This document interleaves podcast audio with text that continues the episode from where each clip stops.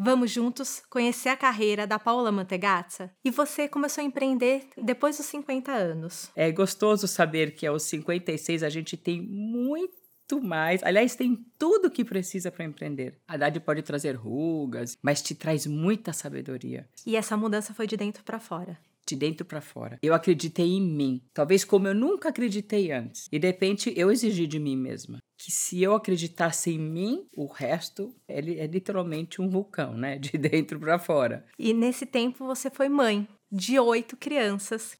Tem muita coisa que, por mais que você queira seguir uma carreira, eu escolhi a carreira de ser mãe como principal da minha vida. E de oito filhos, é difícil você ter muitas outras atividades. Como é para você mudar não é um processo fácil para seguir o seu objetivo, para você se preparar. Nossa, começar tudo de novo. Quantas coisas vou ter que mudar na minha vida?